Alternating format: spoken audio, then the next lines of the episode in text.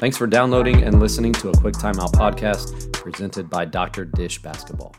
If you're in the market for a shooting machine, look no further than Dr. Dish Basketball's incredible lineup of shooting machines. Their CT, All Star Plus, and Rebel Plus models have been bought by thousands of programs around the world, while their home model is being used by players all over the country, right in their own backyards and driveways.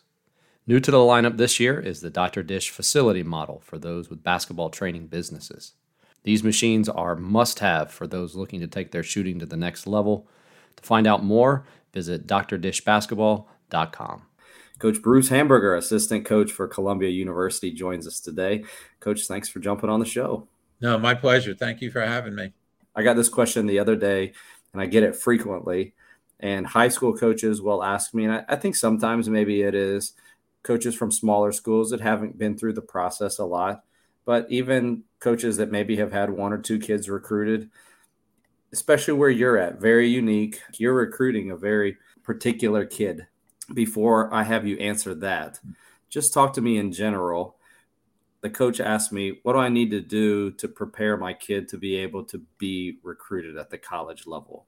Um, yeah, it's, it's funny you asked that because I, I literally, when I was recruiting over the weekend, uh, I was literally just walking through the facility. I think I had gotten like a pretzel and a water, and I'm walking back, and some parent literally just, "Hey, coach, you got a minute? Can I ask you? Like, my my son's I don't know, 14, pretty good player. Like, what does he need to do? To, I mean, literally what you just asked. Like, what does he need to do to have a college coach recognize him and and and you know? And he said, yeah, he's obviously a pretty good player, but like go a little deeper than that. So yeah, it's, it's I literally just talked to the guy the other day about that. Um, yeah, I, I, think. I mean, obviously, where I'm at, it's you know, there's a whole nother component with the academics, needless to say.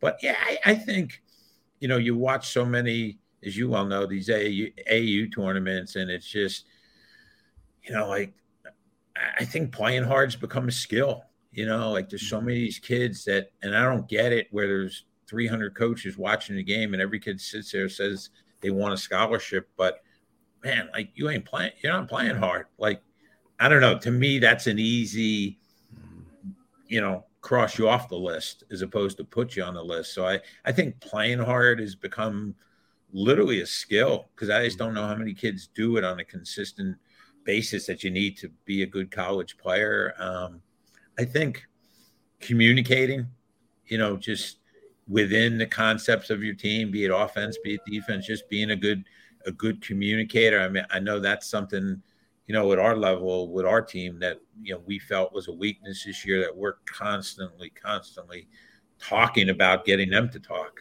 Um, because I, I think again, like, you know, not sound like old, but I, I do think like this generation is so used to being nonverbal and texting mm-hmm. and, you know, I've said that at times, and I've said it sarcastically, like, like man, you you can't pull out your phone and tell a guy pick right, pick left, or mm-hmm. hedge or drop or whatever the coverage is, switch. You know, like you you have to communicate. So I I think communication has become a skill. Um, you know, and and I think just feel for the game and just the ability to, you know, all right, I'm coming off of, you know, again, everyone's running pick and roll stuff, even you know, semi unorganized AU teams are running pick and roll concepts of just reading the situation, reading the coverage, reading the, the what what the defender on the, the, the picker is doing and and who's tagging and where the tag's coming from and what's the appropriate pass. So I I think those you know because again I don't think it's that hard to walk in a gym and say, oh that kid's a good shooter or that yeah. kid's athletic. You know like that's that's not I don't know. I don't think that's that difficult anymore. But I, I think the other components are really kind of separators for kids. You know, to me, I, I watch them differently. Like those are the guys. I'm always. I don't know. I don't know about you. When when I go out and recruit, I'm always looking for a guy that just kind of like excites me. Like, man, I'd, I'd want to coach that kid. Um. I'd want that kid in my program. Like, that's a guy I want to see again, as opposed to just watching the same kids and the same man, that guy ain't playing hard, and that you know you, you've seen that AAU team two times, and it's like nothing changes, um, which helps us, I think, because it just makes that decision easy. Like, especially the kid, like, yeah, I want to watch him, but or I want to like him, but you know those are the kids that you know end up getting you fired. They're not good enough, and they're not, and they're not going to change. And again, to me, I I always struggle with it. Like I said, you know, you're at an AAU event where you know there's college coaches literally with a you know a scholarship in their hand. Mm-hmm. Play hard now. Like what's gonna what's gonna make you play hard? You know, in two years on a Tuesday in February when it's 30 degrees out and it's dark at four o'clock and we got practice. Uh, yeah. So I don't know. Hopefully that makes some sense. Yeah, yeah, for sure. I, you know, one more that kind of goes along with that. I say this, and I would, I would love for a Division One coach to back it up, but there is this from the players' perspective. They bring this idea of like what they can contribute to a college team, and on the flip side, I think for most, if not all of us, we're sitting there watching what can that kid do to complement what I already have or what I'm bringing mm-hmm. in. And sometimes those two can be opposed. And I think that happened. That, that's where you get your butting of heads and then the blowing up of the transfer portal. And I don't know how easy it is. I think probably it requires us to have watched the kids multiple times, but being able to see like how how does he really how, how does he accept his role? Um, yeah, no, that that's a good point. You know what? I, and I'll say conversely, I, I think part of it too I think the kids don't they don't see a college practice quite often. Maybe they come on their visit and that's the first practice they've seen, unless they're a really good player. And it depends on where you live. And like in this area where I'm from, New York, New Jersey, there's a million colleges within, you know, 25 miles of each other. You can you can really see a lot of schools at a lot of different levels. Um, and the good high school coaches in this area really take advantage of it. You know, where they're calling you in September and October can I come over? And they bring their team. And, you know, I think they do it as much for them to be able to say to the kids, well, see, I'm not crazy. We're they're doing the same things we're doing. And mm-hmm. he's getting on his guys the same thing reason I get on you guys, which which always is funny because you could see I always you notice the time in practice when they're doing that. Like he just the coach has that look on his face, like, see, I'm not I'm not nuts. Like this is what needs to be done. But I, yeah, I, I, I think, I think kid, you know, I think everyone has an unrealistic expectation of themselves. Um, and and part of it, you know, the recruiting process doesn't help that because we're, you know, we're all telling them they're going to change our program and they're going to, you know, they're going to come in and make us better. And, you know, it's, it's just kind of the environment, you know, they're being told that on their AAU team because the AAU world is obviously very competitive to get the good players, and you know I, I, they're hearing it from their parents. They're hearing it on mm-hmm. social media. You know, I I would not want to be an 18, 19 year old kid having to make a college choice who's a pretty good player in today's world, but there's so many voices in their in their heads and so many people in their ear telling them different things and mis- mixed messages. So I, I think mm-hmm. it's really important again of just from the college coach perspective, really being honest with the kid and and again, like to your point, and I agree with you a million percent, seeing the kid a lot and just seeing the kid in different environments and you know, seeing the kid when he plays great, seeing the kid when he plays poorly, uh, and just seeing how he responds. Because as we all know, you know, it, it's not a college basketball being a player. It's not a it's not a straight path. I mean, there there's a mm-hmm. lot of a lot of ups and downs throughout the season with your mm-hmm. team. And I, I think, you know, if we're only seeing them in good situations, you know, we're not necessarily getting the most realistic view of them and and and they need to come see like i said see us in practice and you know see us lose our minds or see our team have a bad practice and how we respond. See us have a great practice maybe or and, and probably within the practice you'll you'll see both. You know you'll see the good you'll see the bad. And you know i, I think again hopefully you know kids as they're being recruited and and the people around them just just have a total perspective you know in in the mm-hmm. grand scheme you know what the locker room looks like is really not affecting your career. And you know if if you're getting six pair of shoes or 12 pair of shoes is not you know but but that's the reality. I mean guys are making decisions on that. And to your point i mean yeah the, the transfer portal is you know, out of control with with the numbers, and um, you know, I, I think I think too a lot of just obviously COVID is is affected it dramatically where, you know, we couldn't get out and see kids live. And we're we're trying to make evaluations on video and kids, you know, I mean, think about that. Kids are choosing colleges in the past two years and have never met the head coach. And you know how how difficult it is to have any type of relationship on Zoom. I mean, like, you mm-hmm. know, I mean, there were families that didn't see each other for two years in person and just did it on Zoom and how difficult that was. And they have a relationship because they're a family. So, you know, mm-hmm. we're making, you know, quarter of a million dollar investment on kids off of video and Zoom calls. And they're in turn making their choice for for their future. And it's yeah, it's not the most productive way to do it. I mean, none of us had a choice. Hopefully now there can you know, we see kids play live and in person and they come to campus and, and we're able to kind of get back a little bit the way it was. But, you know, kind of the cat is out of the bag right now. And, you know, hopefully I, I just think both sides there there does need to have more patience, be more patience. You know, kids on the in the first moment can't overreact and want to leave and college coaches when the kid plays poorly can't hopefully not be running them out the door and telling kids to leave because then it's just now it's just a vicious cycle. It's never going to end. So you know, hopefully there's uh, you know we just kind of find our way back to the middle and back to a little bit of normalcy with the the recruitment process and the transfer process. Last thing I'll ask you, you know, you're kind of at the extreme right now with the academic piece and then trying to recruit.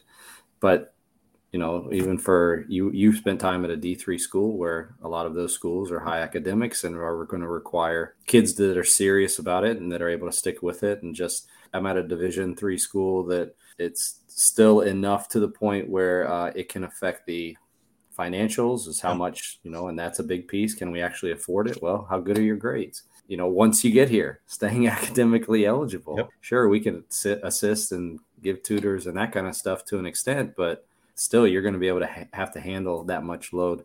Where did that fit in in the pro- the entire process of recruiting a kid? And did it at times maybe you looked at the kid's academics and you loved them as a player and as a person, but you just knew it wouldn't work out? Yeah, I mean, all the above. Yeah, I mean, Columbia is obviously a unique situation, the Ivy League. I mean, we're looking at such a, a narrow window of kids, relatively speaking, and yeah, there's a million guys that you love and you just you just know it's it's not feasible. Just it's yeah. not going to happen. And and and yeah exactly. You you you do have to be concerned once a kid is in school can he stay in school and can he be able to have the the type of career that they need to have? Because again uh, obviously college is full of distractions and time management and figuring out just how to how to put all the pieces of being a college student athlete together. And now you combine that with you know, one of the elite schools in the country. It, it's really challenging. I mean, you know, mm. being a college athlete is at any level. I, I don't care where you're at, as you know, it's a it's you got two full time jobs. Being a student and being yeah. an athlete is is extremely demanding. So yeah, I think it's crucial that because again, I, I think it's such a a factor now, and you hear it all the time, you know, in athletic department meetings, whenever anyone from admissions comes over, just the whole concept of retention is is such a key component now when when you hear anyone in the administrative side of a college speak. And that's obviously as a coach, you want retention. You know, I mean, when when I interviewed at Kean back back in the day, that I remember meeting with the vice president and for student affairs, who was a big supporter of athletics and kind of oversaw it.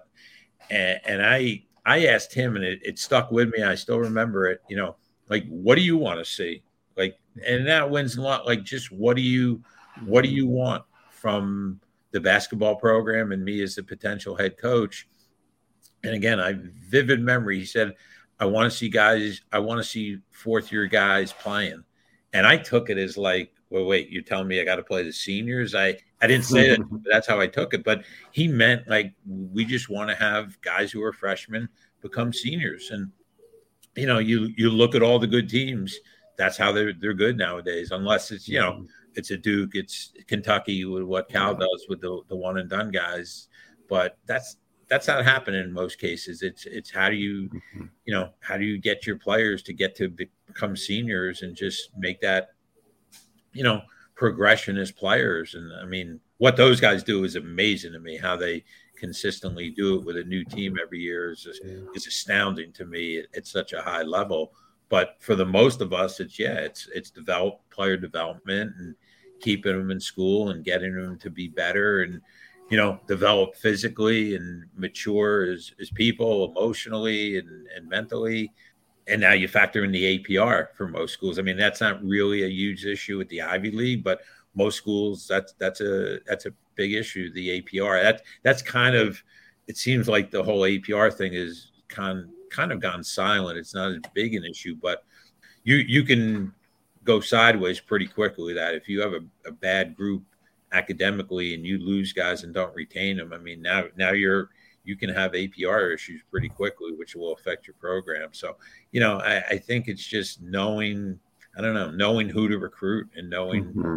you know kind of what your demographic of student is and who can survive and then it's also you know and that's where every school is different like what's your academic support set up you know i think that's really crucial and even even our guys i mean for the highest level academically. Like our our academic support people are constantly meeting with and working with our guys just to, you know, probably not as much the things that are hit on at other schools with tutoring, but it's still it's time management. It's just making sure that they're they're doing the right thing and and and meeting with them and speaking with them. And you know we do it as like most schools you know we all the assistants have three or four guys that you know we deal with and you know kind of in our academic pod so to speak. And just making sure okay this is what the upcoming week is. And you know just you know knowing all right on tuesday wow that kid had three papers doing a test today. Maybe he's not going to be mentally hmm. 100% there. You know you hear our guys talk. I mean they're up till three four in the morning doing papers. And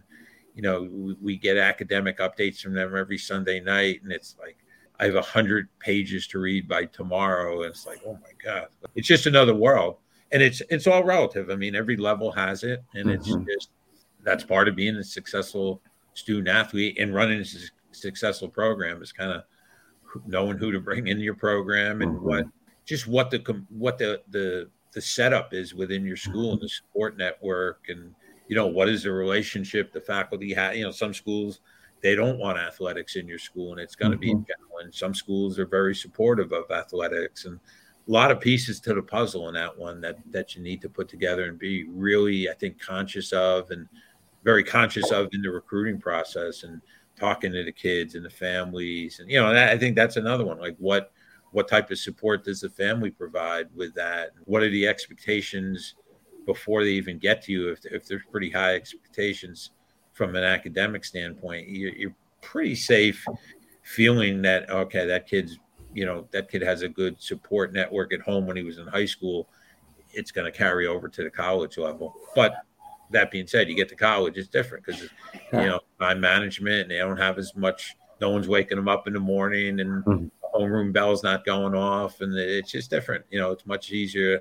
Uh, I'm not going to that class at 8:30. I'm, uh, you know, I was up till three in the morning studying. Hmm. So it's uh, it's an interesting piece of the puzzle that probably not talked enough about. I totally agree, and that's a that's the phrase I was just going to use. I, I say all of those things that you just mentioned, those factors, can be summarized as fit. How well do you fit at that school? And I think a lot of times when you say that, going back to my original question with that coach, the thing that I would probably lead with is helping your players find the best fit. And yep. when most coaches hear that, I think they think NAIA, Division three, Division two, Division one, and that's just you do your kids a disservice when you just look at the basketball fit. Like yep. where, what level can they play at?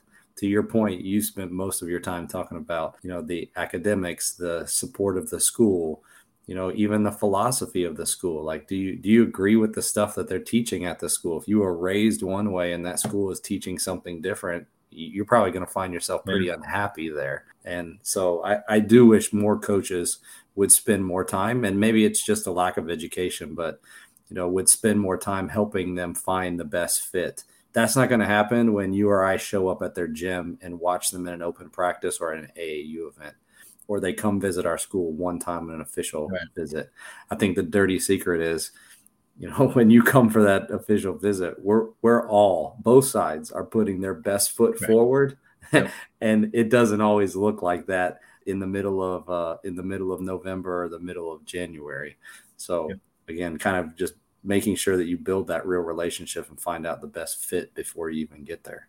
Yeah, no, you're right. I mean, I, I think for yeah, hundred percent high school coaches, JUCO, JUCO players, high school players, yeah, it's it's fit. Obviously, if we're in your gym, we feel you're a good enough player, but there's yeah. you know, I mean, you really think about it, like we're playing 30 games or 31 games. The reason the kids are going to school is such a small number. Again, you're, you're literally playing 30 30 games and having 80 or 90 practices, like what are you doing the rest of the time at that yeah. point? Again, it's just so many kids, you know, they they they go to places where, you know, like you said, even just from a learning standpoint or a social standpoint, like they're they're a fish out of water from day one. And it's really, again, a mm-hmm. perfect world, being a college athlete is extremely different, is extremely difficult but you you factor in all those things and you know again I, I and i know i say it all the time with kids and i'm sure you do when recruiting it's just like yeah do your homework like on us like you said you come on a visit and everything's great and all the bells and whistles are out and everything looks good and you know hope most coaches try to be on their good behavior and it you know it's just very artificial but like you know talking to other coaches who had kids playing that program. Right? Why why that kid leave? What's going on there? You know, like again, there's so much information out there. I mean, if you're seeing five or six kids at the end of the season transferring, like, oh, there's probably something going on there. You need mm-hmm. to dig a little, you know, a little deeper into and and ask ask questions of the right people and hopefully get some honest answers because it's if, if, if done right, it's obviously can be a life changing decision for mm-hmm. you know most kids. And if picked poorly without doing your homework, it, it can it can be life changing the other way where it's not a good situation. Then you're you're kind of scrambling and you know just the the math of it now with the transfer portal if you're fortunate enough to get an opportunity as a high school kid nowadays and you don't make the right choice like you're you're going to have a fall down a couple levels and you're you're going to be really grasping to find a place that wants you because there's just just the math of it, there's not enough spots right now. It's Coach Bruce Hamburger, assistant coach for Columbia University. Coach, I really appreciate you coming on the podcast. No, thank you, Tony. I appreciate you having me, and I, I love following you and the stuff that you put out as well. So uh, thank you very much.